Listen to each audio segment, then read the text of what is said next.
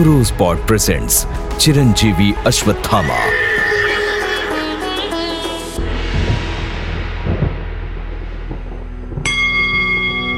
अश्वत्थामा बलिर्व्यासो हनुमानश्च विभीषण कृपाचार्या च परशुरामम् सप्ततातः चिरजीवनम्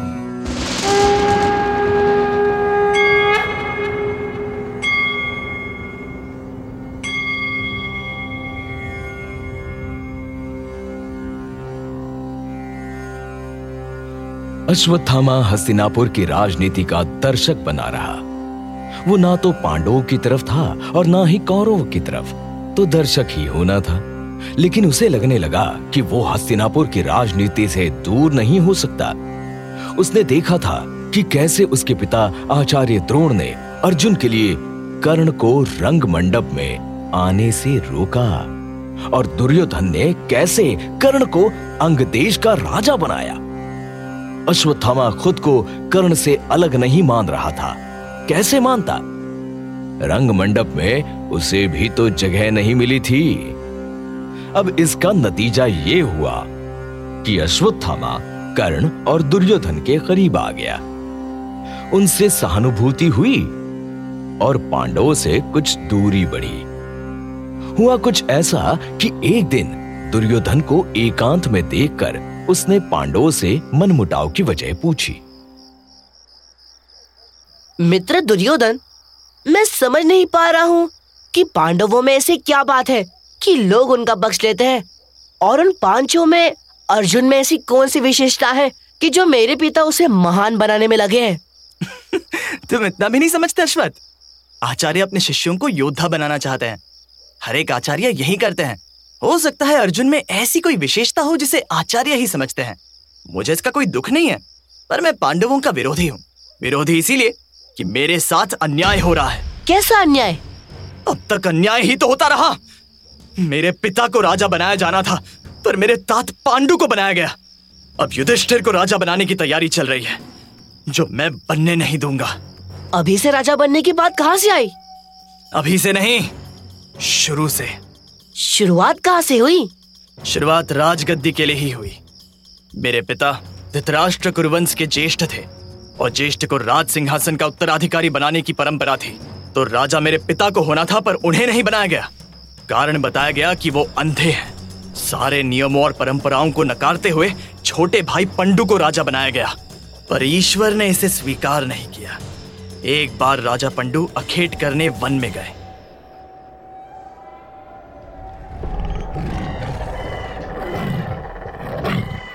मेरे बाण कभी चूकते नहीं। अंबाली का पुत्र पंडु पर साक्षात ईश्वर की कृपा है। ये देखो।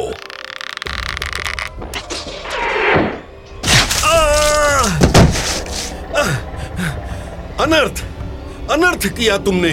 हाँ ये क्या? किसे लगा मेरा बाण? ये ये तो किंदम ऋषि है।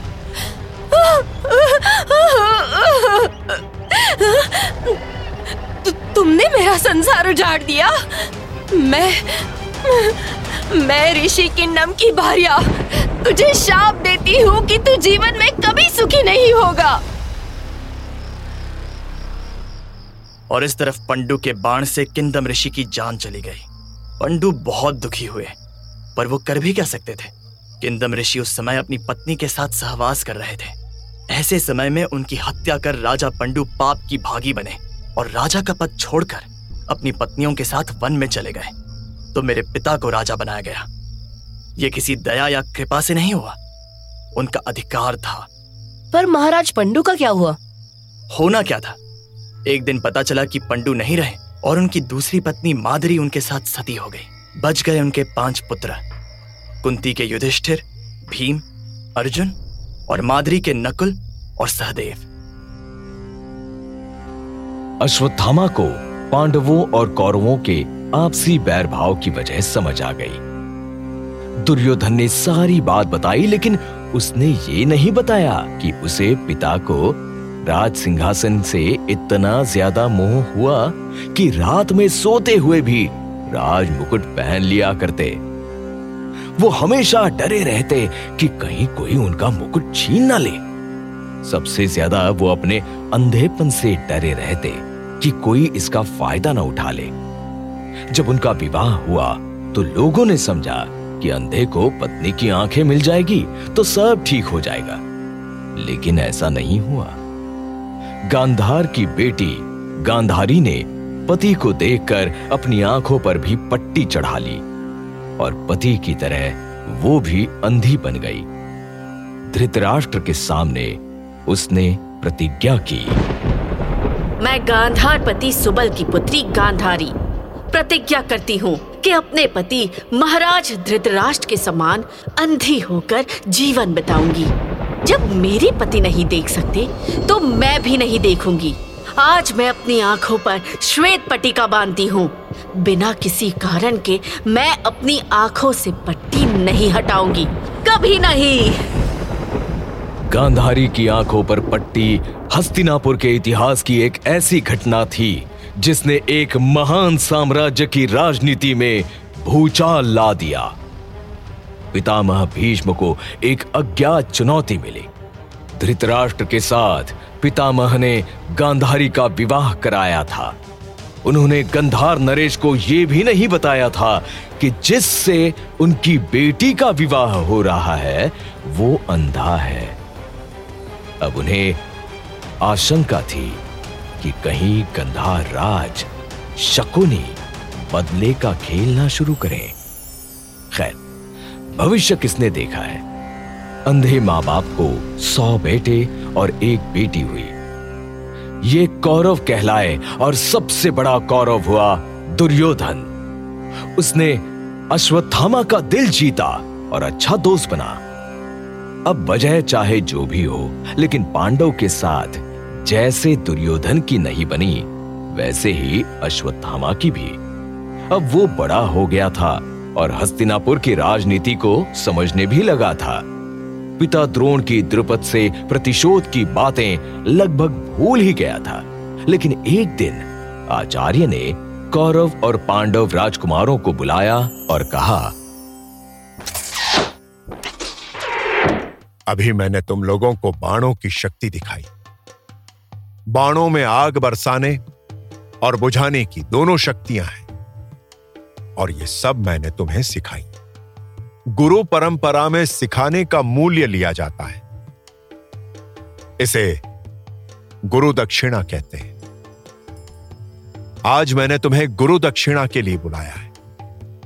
बताओ अर्जुन, तुम गुरु दक्षिणा के रूप में मुझे क्या देने वाले हो? सोचा नहीं, गुरुदेव। आप जो कहेंगे वही दूँगा। बस आप आदेश दे। हम्म। दुर्योधन तुम क्या दोगे? अर्जुन से तनिक भी कम नहीं। आप आदेश दे गुरुदेव। उत्तम अति उत्तम। तुम दोनों से केवल और केवल एक मांग है द्रुपद। मुझे द्रुपद चाहिए पांचाल का राजा द्रुपद। द्रुपद कोई वस्तु नहीं है गुरुदेव। मैं राजा का पुत्र हूँ। मुझसे अन्न धन रत्न संपदा गाय चाहे जो भी मांगे मैं अभी इसी समय आपके चरणों में रख दूँगा पर द्रुपद नहीं। मुझे द्रव्य नहीं। मुझे द्रुपद चाहिए। वो भी बंदी के रूप में उसे बाँध कर ले आना है। मेरे सामने ले आना है। और सुनो दुर्योधन मुझे धन संपदा का कोई लोभ नहीं है। मुझे राजा द्रुपद का अहंकार अपने पैरों तले कुचलना है। प्रतिशोध की आग है। ऐसे नहीं बुझ सकती। गुरु की मांग सुनकर राजकुमारों के होश उड़ गए। दुर्योधन ने अपनी बात कह दी थी, लेकिन अर्जुन अभी सोच में ही डूबा था। अश्वत्थामा ने समझा था कि उसके पिता द्रुपद से बदले की बात भूल गए होंगे, लेकिन आज उसे लगा जैसे वो आग और भी विकराल हो गई है। अब ऐसे में अश्वत्थामा बेटा होने के नाते अपना कर्तव्य समझने की कोशिश करने लगा। राजकुमारों का तो ठीक है, लेकिन उसे क्या करना चाहिए? तो आखिरकार बेटे ने बाप के लिए क्या किया?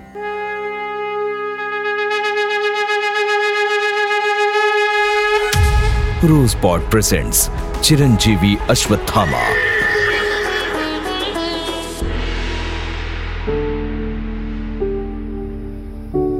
Rosebud Productions. This podcast is now available on Rosepod India YouTube channel. Like, share, and subscribe.